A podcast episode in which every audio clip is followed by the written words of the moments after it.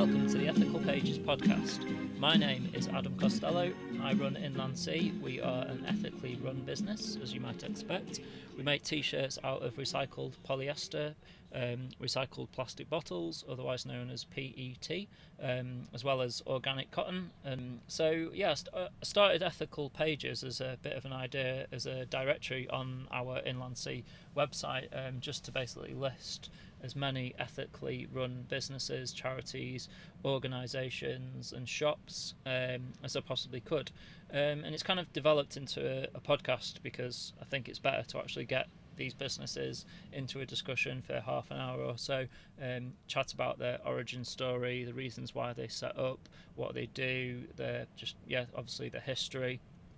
Um, how hard it's been for them to create a business um, and the future as well, because obviously um, we're in crazy, crazy times. Um, obviously, in the middle of COVID, in the in the middle of a global pandemic, um, which I think has definitely served ethically run businesses and micro businesses and uh, freelance entrepreneurs uh, probably pretty well, apart from maybe the the financial difficulties. But I think that's been the case for um, pretty much everyone during this time. Um, but we can all obviously use that to our advantage where possible because um, it's allowed us to obviously slow down and reevaluate like what is really important to us um, and just change our habits. Like um, obviously everyone's now really warming up, so, uh, pardon the pun, to uh, the climate crisis. It's very much well, almost uh, front page news these days um, and everyone just wants a different way of life. It's totally uh, on the cusp of something much bigger here,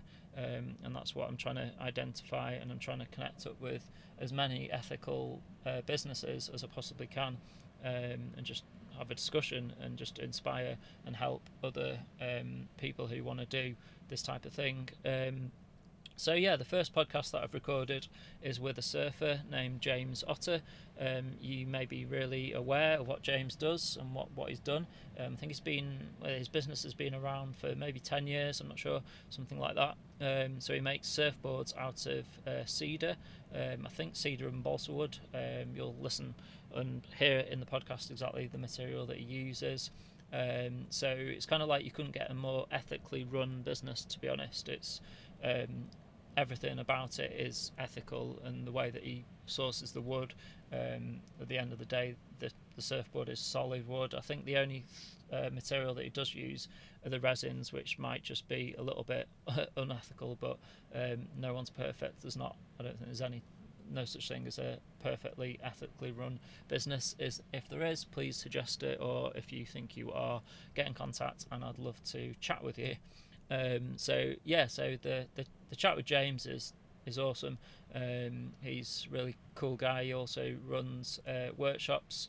Um, I think it's like a five-day workshop where you, you, where you go and stay down in Cornwall and go into the workshop every day, and you basically uh, learn how to make a wooden surfboard, and obviously end up making one and go away with uh, a wooden surfboard. I would really love to do that, wouldn't you?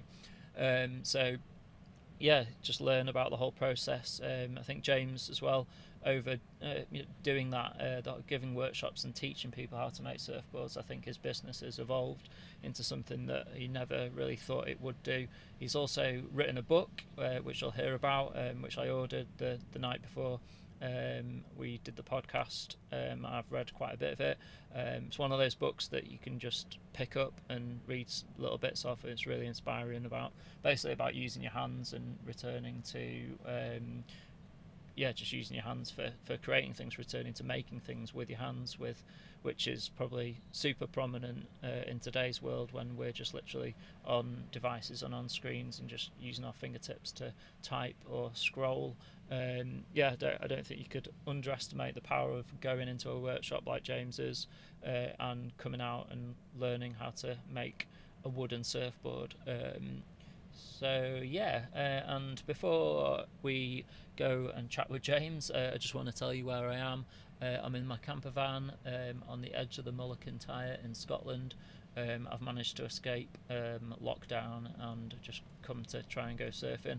The waves have been pretty huge today. You can probably hear them if you listen closely.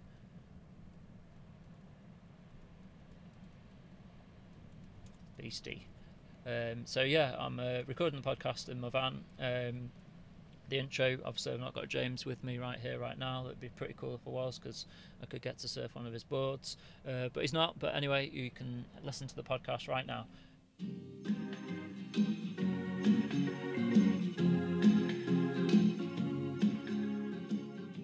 I ordered your book last night because I saw that you've uh, brought a book out, which uh, looks pretty cool. Uh, do you want to tell us a little bit about it? Yeah, so um, I mean, it came out of being involved with the Do Lectures um, a number of years ago, and they've got a, a publishing house called the Do Book Company, um, and they produce these little kind of, in a way, I guess they're kind of self help books, or they're just kind of like inspiring people to do things. And they didn't have one under the title of Do Make, and I felt like that would be a, a really good thing for me to kind of chime in on, um, yeah. and put put some thoughts down on paper, really, in terms of what it's been like for me to to make things for the as a business for the last 10 years, but ever since I can remember as a, as a person. Um, so yeah, it's kind of a journey through making um, where I find inspiration, how other people might find inspiration and just trying to get people, get people making and using their hands, reconnecting to their hands. So yeah. Yeah, man. Yeah, so because uh, I saw you at um, what's the festival called that you did a talk at? the Good Life. Um, Good Life, yeah, yeah, yeah. So uh, I, I, saw you at Good Life because um, my friends, you know, uh, the with with uh, love book, uh, Chris and uh, Rob. I know them, and I know Mark Bristol, um, who will have done your video in. Yeah, yeah. Oh, cool. so were you with them? Were you with them that evening? Nah. I bumped into. Oh, them. sorry. Yeah, I was with them um, at the Good Life Festival yeah. um, uh, in and out, but I actually had a stall, so I was selling uh, some of my clothing and stuff at Good Life, and obviously came to see your talk. So I know loads about like because loads of people won't realize that uh, what you really do, sort of beneath the scenes, is like, um, and what you promote is like a very sort of therapeutic process through the art of making the boards, which I think's evolved through the time of you kind of doing it. Um, do to? Yeah, I'd love to sort of talk about like how that sort of came about and really like the ideas of the workshop because the workshop isn't obviously just making a board. It's loads more to it, isn't there? And I presume the books are the book is uh, follows that sort of idea as well. Indeed, yeah. So that's just it. Like, so I've run the I ran our first workshop. So we I take people through the process of making a, a wooden board for themselves, and the first one I ran would have been two thousand, I think two thousand eleven. um, and to start with, it was a case of somebody approached me, a chap called Steve, and just was really interested in the in the wooden boards that I was making at that time, and but then kind of confessed that he loved making things as well, um, and would really like to have a go at making a wooden board, and wondered if I'd be happy to teach him what I knew. Um, and it was pretty daunting to start with because I was a bit nervous about just giving away everything that I'd spent the last two or three years figuring out and, and trying to get my head around. Um, but also kind of thought nothing ventured, nothing gained, and and thought, well, if we roll the dice, what you know, what happens, what comes out of this? And actually, taking someone through that experience was for me on a selfish level. Like I got to experience what it was like to make that first one again. So I got that kind of excitement, the giddiness of trying to you know trying to imagine what the board was going to be like, and then um, and then to be able to share that with someone was just amazing. So that led on to the workshops, and then as they've evolved over time, um, obviously some people will will book and they'll come and make a surfboard and that's that's all they've they've come for and that that's all they do. But what we've noticed is that the reality is not many people actually stop for for 5 days from their busy daily lives. And not many people stop and make something. Like literally like so so much i think it's so many jobs that are out there um the outcome isn't like a tangible physical thing so actually, to step back after five days and realize that you've made something can just be quite empowering and just kind of, um, you know, kind of self affirming in terms of what your capability is and what your what your what you can do with five days of your time and with your own hands. Um, and so I think that tends to, or often, from speaking to people afterwards, it can have a, a bigger impact than you know. They walk away with more than just a surfboard. Basically, they they they do. They have, yeah, just a an experience that goes beyond just just a surfboard, um, which is amazing. To then think they also have a surfboard that they walk away with, um, yeah. that they then go on and make more memories with is just quite amazing. Um, yeah, yeah, yeah, amazing, mate. Yeah, so it's like um, I think I probably first came across you through the Surfers Path, like years ago, probably when you start maybe you started advertising in Surfers Path. I don't know. Yeah, I think we had an Um, article in there in I think it was Yeah. January 2012. Yeah. Was it? Yeah, yeah. So was that really? It was the sort of 2010s when you first set up?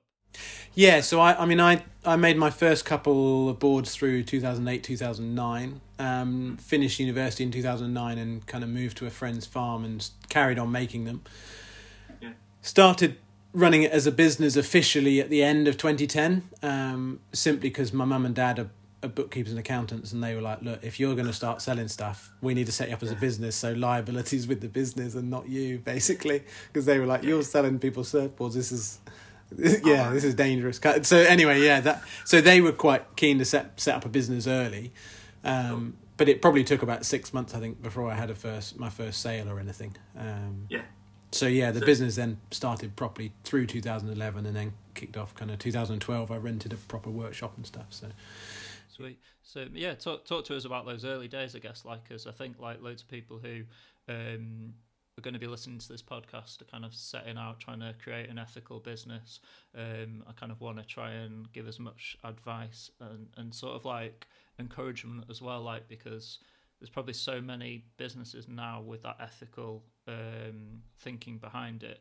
Uh, with you, it's kind of like there's loads of reasons why it's ethical. It's kind of naturally ethical, isn't it? Um, even before you, you started, uh, and obviously you've kind of grown over the last ten years. You've got loads of different products, um, which all feeds into like the ethical vibe, which is totally amazing. Um, yeah, maybe just just talk to us about like how hard it is at the very beginning to kind of set up and what goes on in the beginning and can you remember yeah, for sure. I think um, like it, it's one of those. I think because the product that I started off with obviously was very much something I was making.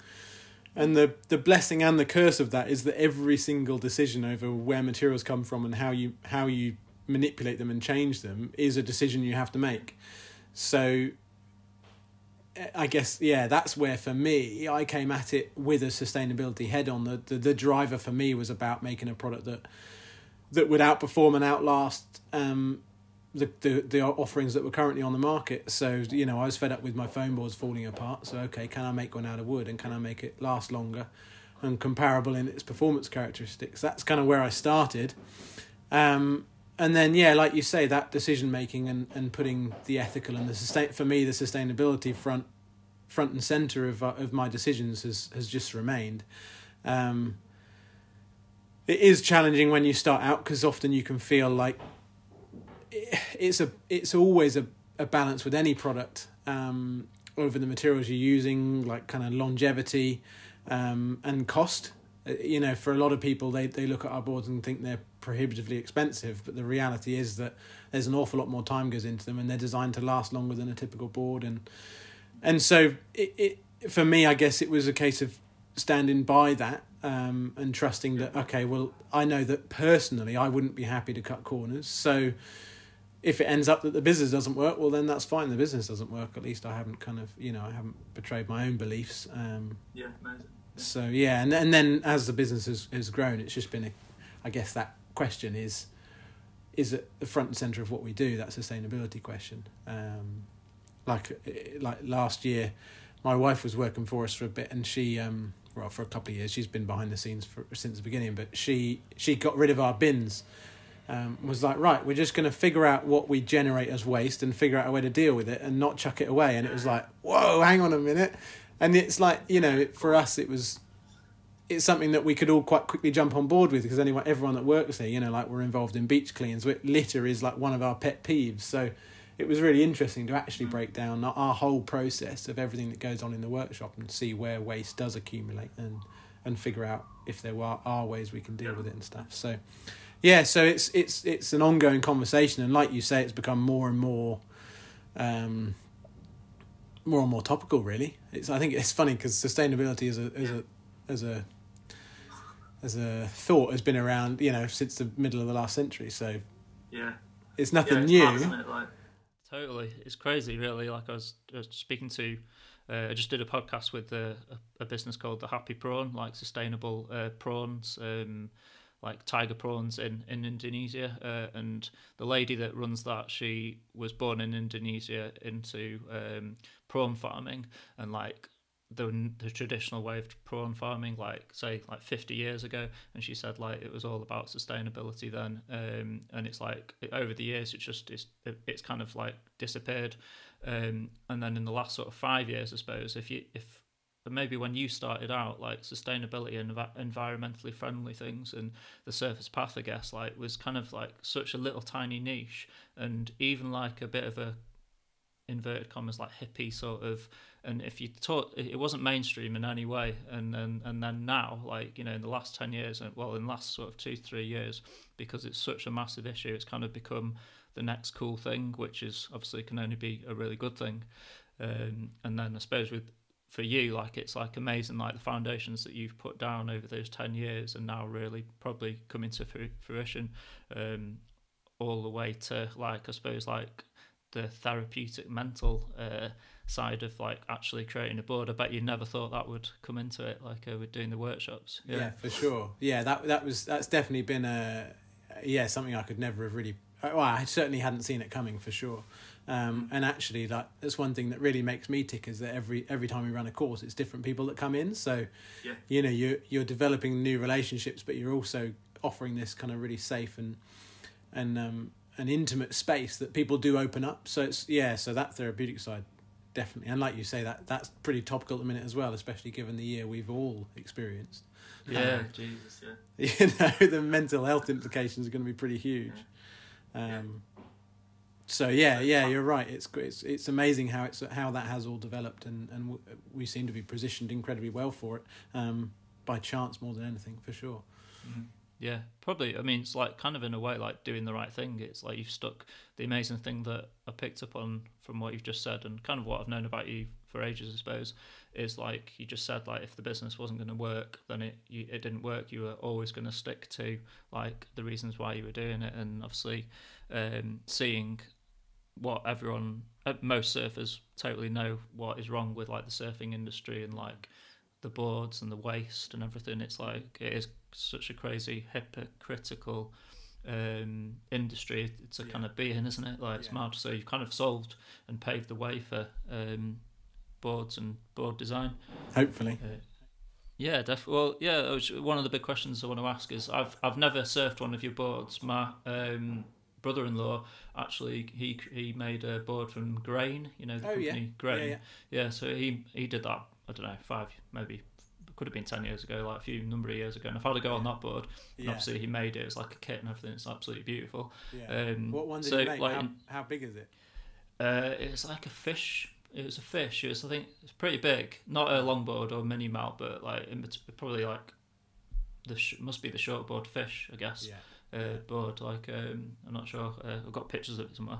Yeah. Um, yeah. So like the in terms of like I surf like a lot of a normal performance, like longboard. I surf like a Stewart's um, shortboard and like little fish boards and stuff. And I've always had like the conventional board. I've had boards made for me, mm. um, gone down all every single kind of track, uh, epoxy boards and stuff. Uh, mm. And like it's it is it's hard to find the right board. Um, in terms of like your boards, how how does it work in terms of like the performance? And if I was to come to you and say I want you to build me a board I'm five foot ten I weigh this much and stuff how, how does it how does that work? And yeah so I mean the way our boards are made with the their, their skin on frames so we've got internal frames that then we essentially wrap in wood so each one of those frames is is designed um, on on CAD software, and we've now got a range of I think about sixteen different boards um, that we kind of we trust and know work quite well. So often, if if you're a customer coming, the conversation is okay. Well, do any of those suit you straight off the bat? Um, judging by, like you say, kind of size and size and weight, but also surfing ability and what waves you're going to be surfing most often, um, and how often you're surfing, and then um, and then if if nothing in that range kind of fits, then there's then there's always the opportunity to, to custom design something. But with the with the wooden boards, they do they they feel different in the water. They carry their they tend to be about 25% heavier, so they carry their weight more, they have more momentum to them. So, like you say about your, your brother in law making the fish, I mean, the, those twin fins and the mid length single fins and the and long longboards work really nicely out of wood because that momentum that you get from them just lends itself to that smooth style of surfing that those boards require. Um, so that's ten. That's kind of where we sit.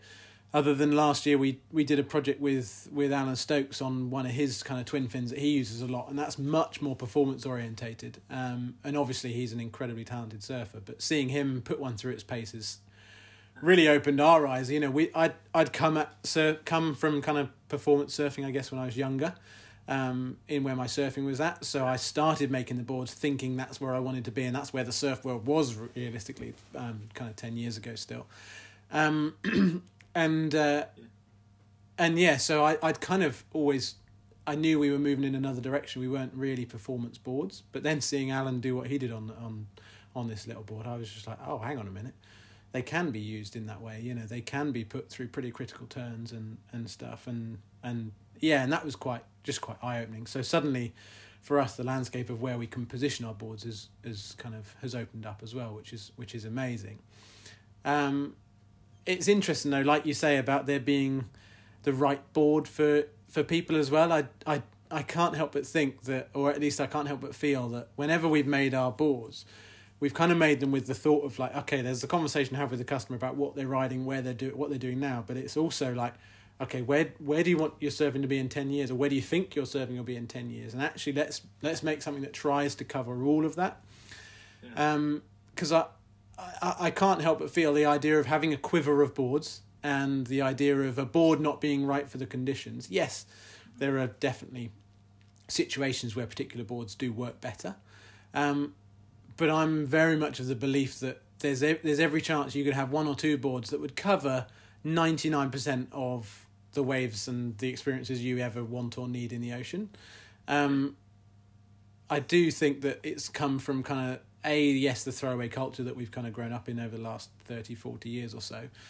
Um, and also the foam production of surfboards being that in a way they're they're cheap they're quick to make but they also fall apart. That lends itself to trying to convince people they need more than one board. So so I do wonder how much of that idea of having different boards has, has come from the manufacturers as much as it is our own thinking. Oh definitely um, yeah, yeah, yeah. and of course you look at like the professional end of the end of the spectrum and you know some of those guys you, you know they talk about getting through 300 boards a year or something and it's just like that's just that's just mad that's just mad you know that's not realistic yeah. for for your average surfer so um, it's unfair almost to take um, to try and emulate that in in your own kind of yeah having the idea of having a quiver of boards. So yeah i find it i find it quite quite jarring for me personally um, but yeah, that's just me. Yeah.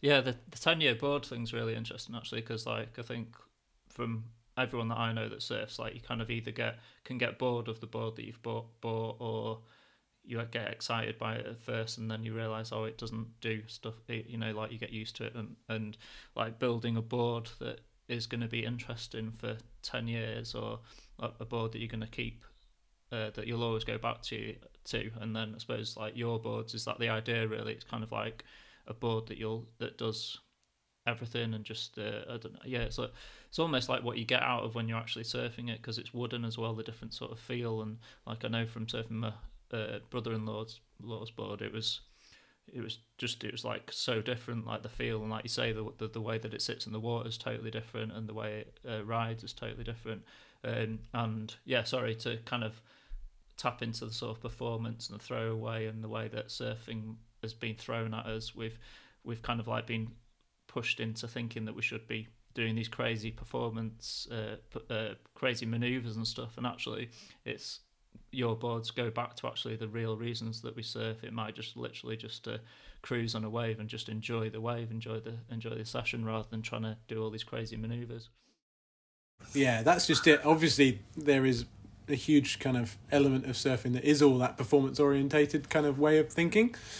When you look at the youngsters uh, what they're doing nowadays and stuff even even at your local beach break or whatever it's it is quite amazing. But the re- yeah like there's there's plenty of people like me and you out there who just want to go fast straight down the line you know? Like there's such joy in in that simple element of surfing you know? You get kind of tucked in the pocket and just yeah it, it can just be amazing. Um yeah, there's probably more people out there searching for that in reality than there is busting airs and. Definitely, man. Yeah, yeah, yeah, for sure. Uh, and the whole yeah the big board uh, game as well, like going back to long boards and uh, bigger boards, and the, the the fact that you uh, the amount of waves that you get if you get should, should get on a longboard. Yeah, you're smiling if you're on a yeah if you catch more waves. If you're not catching waves, it's not very fun. Oh. Yeah, Totally, yeah. exactly. Um, so yeah, so have you got you've got into like different products as well? I noticed recently you've got like um, the fins on the website and the wax and things like that. Um, do you want to talk to us about all the different uh, ethical products? Yeah, so yeah, that was it. So once once we'd kind of made, we started making the the surfboards. We wanted to find a way to use the offcut, so that's where the the body serving hand planes and belly boards came from, and then all the other kind of products that we offer basically kind of bolster that offering. So, um, yeah, you've touched on like the swim fins. So for us, it was a case of looking at okay, what are the best and most ethical swim fins on the market, and it was the the Defin ones were kind of top of that chart. So we started stocking those, and then when we came to kind of merchandise and stuff, it was a case of looking at okay, what's what's organic, what's water based, you know, all, all of that. So it's all always has that question of sustainability and and ethics um, over it, and it's one of those like and like you say with the surf wax and books and magazines are a great one because of their because of their lifespan and and and wh- how they can kind of yeah convey messages and stuff. That's just quite powerful. Um, but uh, yeah, if there's a product that doesn't fit, it doesn't. We don't. We're not interested. We're not. We're not. When it comes to that, those other products, we're not looking to challenge kind of big surf suppliers of you know this, that, and the other, like your Surfdomes and your board shops and stuff. That's not uh, where we're at. I've I have kind of half toyed with a more like having a more ethical, wider spanning surf shop kind of based online, but I, that's not my bag. I'm not. I'm not excited by that. You know, um, someone else who who whose business is retail and that's where they're at would be far better suited. I I'd, I'd rather not diversify or dilute what we already do. You know, our our main offering is making surfboards and running workshops. That's it. Um, those products are nice for us to offer, but like, I mean, I'm looking now. I think we've got maybe ten pairs of fins. Like, you know, it's not we we're not in the, in the, the the mass shifting of products kind of a world. Um, Yeah, cool, cool. Yeah, that's. I mean, that totally suits the brand, doesn't it? As well, like um, almost like a made to order, um, sustainable. Like it's like less waste as well. I know, like from uh, doing t-shirts and clothing and everything. Like the biggest thing within the fashion industry is like the the surplus and the waste that can come off that. Um, and if it, you know, like if it's working, like keep yeah, you just got to keep that, keep that ethic, and yeah, you don't need to do. Yeah, it's funny, like you say about t-shirts, because I think we last like we, we changed our logo in 2012, um, Yeah. and I think, well, I know that we've only ever had one type of t-shirt since then with the same logo. You know, like because I because I don't understand the whole idea of things going uh, like yeah being fashionable and changing every year and needing to keep on updating things and then worrying about running out of stock and this that and the other. I'm just like no, it's the same t-shirt that we sold five years ago, but yeah, we might change the blank. You know, the blank might have changed because of what's on on offer on the market, but the Yeah. design is exactly the same. um, Yeah, yeah, yeah. yeah, yeah, it's funny. Yeah. So, uh, what's the plans for the future? You're just literally gonna um, carry on with exactly the same model and just like uh, all. Is there i- i- any more books planned or um, any more bigger projects? Yeah, I mean the book was quite a big one, um, and and I guess there's there's nothing obvious straight ahead of us. There's a few like little projects that we're that we're thinking of getting involved with, like kind of film projects and collaborative projects. Um, but they'll kind of happen when they happen. At the minute, I think we're we're quite happy to just if we can keep the doors open and still keep a roof over Yeah. our heads. We're we're quite happy at the moment. I think everybody's realised the importance of taking time to be with the ones you love and and not stressing out about charging forwards for this that and the other like you know i think that's Yeah. come into question a lot for a lot of people. And even for myself like i'd work awfully long hours to try and just in theory make a business work. But Yeah. i, I don't know you, you kind of get yeah i don't know that all of that's been thrown into question. So i think for me it's at the minute it's trying to work out okay what what do we need to survive? How do we achieve that most efficiently um, with time and energy, and then see see what see how that feels. Um, yeah, like yeah, yeah, and and it's funny, like with the book, um, it came about. I guess uh, I think it was about eighteen months, two years ago or so. We kind of I secured the idea of what of doing it, um, and then there's the kind of the iterations of the pictures that you go through, and then and then the actual writing of it, and then getting it to print and everything. And in my head, that was the that was what I needed to do and I, would completely overlooked how much like kind of promotional stuff goes with goes with releasing a book, and I think that's where like I'm not, I'm not an author. Um, it's not my day job, you know. Like writing books and selling books isn't isn't the day job. Um, and where I thought that kind of workload might slot into the the normal um, normal kind of work pattern that I have, it's very much been bolted on top. So it's quite it, yeah, that that's been a challenge in itself just to manage the the work involved in that. But at the same time, like I was talking to Sir Ali, who's who's downstairs making making sawdust mainly at the moment. Um, we were talking this morning. We were saying like each like we're selling the books, but they're they're available. You know, they're kind of they're online. They're through the Do Book Company. The local bookstores are all carrying them and stuff, which is amazing. And we kind of were saying, like, everyone that goes out there, yes, it's great because it's a book sold, but each one is potentially then a workshop booking in the future. So that's just oh, amazing oh, yeah. to have that, you know, going out into the yeah. world. Um, because we've yeah we've kind of like you say with the with the with love guys been featured in books before and um and had our story put out there by other people but it's the first time i guess I've put my name and my own voice to it um which is yeah which is just quite exciting so we'll see where that goes you know yeah, that's awesome, mate. Yeah, yeah. Congrats on that. That's like, like a, I'll I'll await my uh, copy. Yeah, it should be with you soon. Yeah, yeah. Cool. Cheers, dude. Um, yeah, so I guess I, I was going to ask you a little bit about uh, obviously the whole COVID situation and how that's affected the business. Uh, yeah, I think it's like forced everyone to slow down, which I think for any type of business like your business and like what what we're trying to do, um, it actually highlights the importance of doing what we're doing. Um, so yeah, have you? I mean, have you noticed? Has, has business got worse, better, or you know, have you just? Yeah, we. It, it's it's obviously like it's been a weird year. Um, off the bat, we just had to postpone all our all of our workshops. We couldn't, you know, we, we had to kind of close the doors to to out people from outside, um, and uh, and that was kind of weird. And now we're in a place where we're trying to catch up on the people that postponed, but with limited numbers and and it, so it feels like we're really busy, but actually we're delivering stuff that we should have delivered kind of six months yeah, ago or so.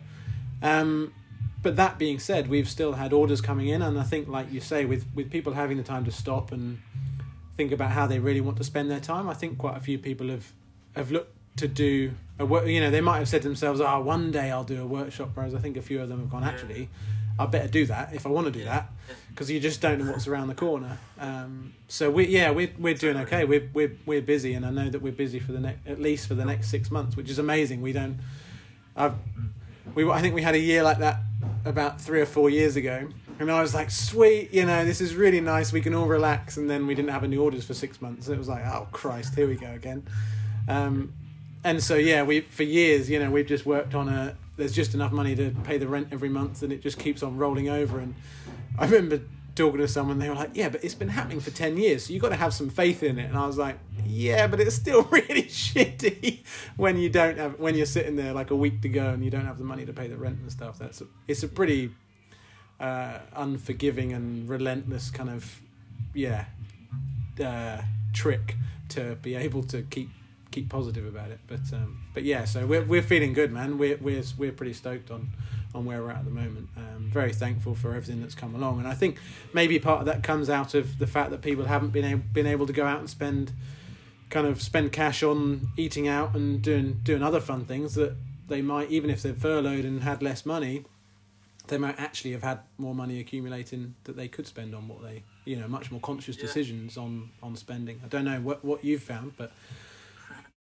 uh, yeah, well, I, the one thought that I uh, was thinking the other day when someone was complaining about um, one of the spots like being really busy, uh, and I, and I was like, well, it's gonna it's gonna be really busy because no one's going abroad as well. Like uh, so, and similar similar for you. Like I think surfers who normally would be going surfing abroad maybe two three times a year um, are probably going to be spending the money on other surfing things, possibly like your boards, and maybe even like looking at getting boards for local break, you know, like uh, so it's probably works in our favour. Yeah. for sure. Yeah, like on the on our course last week, there was a lady called Rachel, and she she said like I I probably would have gone to Portugal this you know this autumn, but I have I can't, so I've come here instead. So you know that's exactly what you're saying. Yeah, yeah, like that that.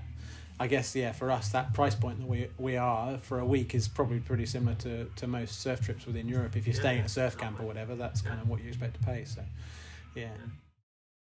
So with the course as well, do you um, you obviously don't uh, provide accommodation? You just get your accommodation when you're down there. Yeah, we. I mean, we've got yeah, we've got like a list of recommended accommodation places around us. Um, we've toyed with trying to package everything up before, um, but a bit like I said earlier, like retail's not my thing, nor is organising people's holidays. Um, and some people might want to camp, some people want a B&B, some people want self self catering. that It's a real mixture of what people want. And being in Cornwall, there's so much on our doorstep that actually kind of leave that to the people who's yeah who's that's their business you know they're good at it and it, it also means that if someone's ha- if someone has a really great week in the workshop and they go back to their accommodation and the toilet leaks or something it's it's not a reflection on us as a as a company and what we're delivering if you see what i mean um, and it's also not not our job to fix it, which is yeah, yeah.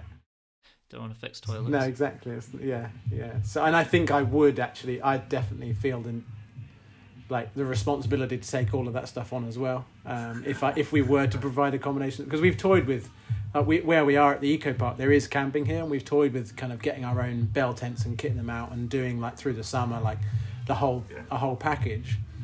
Um, but again, we were like, well, where do we store all of the tents when they're not being used? You know, how do we kit them out? How do we have four beds? Like, like you know, we just kind of get to the point where we're just like, it, it feels like an awful lot more than it's really worth when totally. you can camp here anyway and they've got you know they've got their own bell tents that they kit out. you know you just kind of like there's so much on our doorstep that it just doesn't make yeah. sense to do anything at the moment um, one one of the big questions I was going to ask like uh, is just surrounded around like the climate crisis and like sustainable wood um, and how you go about uh, sourcing the wood that you get. Uh, I think I remember probably on your website as well, like reading like that you get all the wood from local forests, um, and then are they kind of like re replanted, and how does the wood all come about, uh, and how how much wood do you need anyway? yeah, so it's it's a it's a I'm really glad you asked actually because um like early, earlier on, you mentioned that the, the boards are likely to be more sustainable because of the natural materials that they're made from, and I think that can sometimes be a bit of a bit of a trick because just because something made out of natural materials does not make it sustainable. Um, you know, the material needs to be sustainably harvested and and, and managed, which is so. Therefore, for us, when it comes to choosing the wood that we use, it's a case of working with foresters on the ground who are pushing sustainable forestry management as their like that's their thing that they're really passionate about. So the cedar, which is the main timber that we use, comes from a, a privately owned woodland um, on the kind of the Wiltshire, Somerset, and Dorset, like where they where all of those counties meet um, in the southwest here.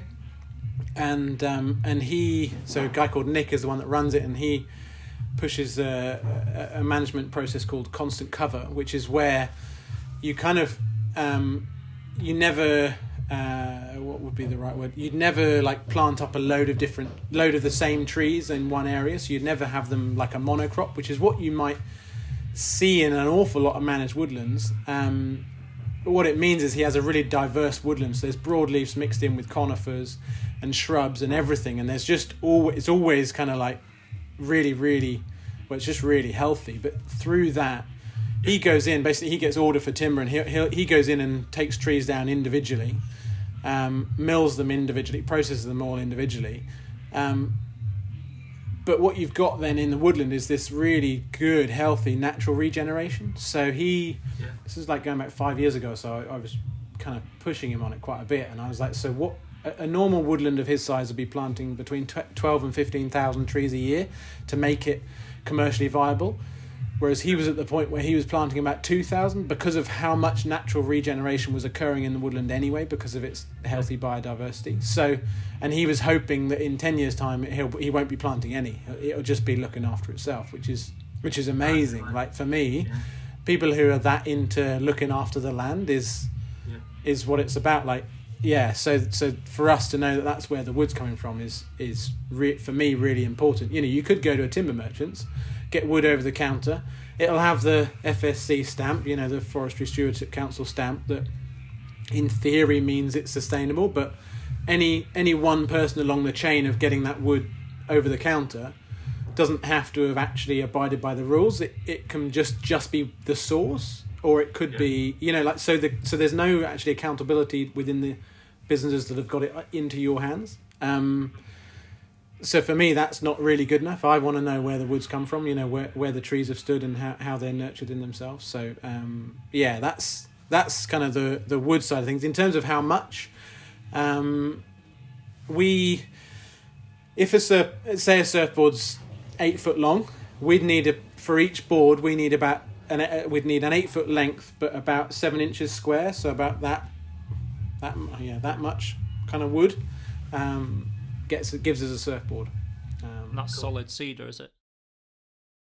That's um, yeah, so that's that's the Western Red Cedar, um, and yeah, so that's the case of that's how much we need. Then we process it into all of the elements um, to make a board. Um, yeah, so it's a it's a really efficient way to make a board. So when we look at a tree, we're looking at about kind of ten surfboards stood there. Um, yeah. yeah, yeah, of usable kind of timber. Yeah, ten or twelve, which is which is quite quite nice. And um, in terms of like fi- fiberglass, it's not. Is it like a resin that you use? Uh, do you use any? fi- There's no fiberglass involved whatsoever. Yeah, no, we do. We do still use a fiberglass. Um, so there's several different ways you can finish boards. Um, there are more kind of natural cloths that you can use, like hemp cloths and stuff. Um, but they, you always see the see the cloth on them. Um, so you'd you'd essentially be covering up the wood, um, Yeah. which is where glass lends itself really well. I mean, glass is recyclable. Um, but it's not ideal because of the you know the energy use use in doing all of that.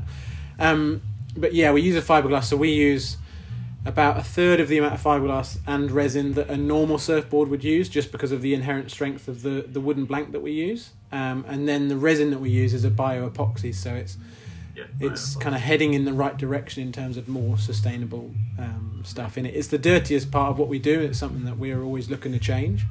Um, but other ways you might finish a wooden board would be to use boat varnishes, which again are no better or worse than than, than resin, and in fact they're they're not changing like the resin industry is, um, and it wouldn't be anywhere near as strong as a as a fiberglass and a, a bioepoxy finish. Um, you can oil them, but then the longevity is just thrown out the window because the boards just wouldn't last very long. Um, and the benefit uh, as well of the glass being see through is that people see the wood and they see they it helps them become beautiful objects, which is means people li- like to look after them. Um, Yeah. You know, they're not something you just well, unless you're me, just chuck in the back of your van. Um, but uh, yeah, and that's definitely a good thing. Like that's the other kind of side of the coin with any product in terms of um, its sustainability is the longevity, and not many things are designed with that in mind. Some things are for sure, but that's something that for me is is is quite crucial and, and often forgotten about. Um, so yeah, that's why for me it's a case of using the glass and resin to to make them Yeah. yeah have the, have a long Yeah, life. so you kind of you've you've discovered the the best way to do it really in terms of like thinking about it all in that way. You know, like you're maybe not going to find the most perfect solution, but actually the longevity that that gives to that surfboard is worth it in, in balance. Yeah, I mean, it, it, again, it's it's it's it's based on my opinion of what's the most what's the most sustainable, and, and I'd like to think that I've thought of everything, but I'm sure, you know, people can pick apart what you know the way that we do things, but it's what we believe in. Um, you know, we, me and there's what is there four four guys that work, four other people that work here, and you know, we all believe that we're doing the best that we can.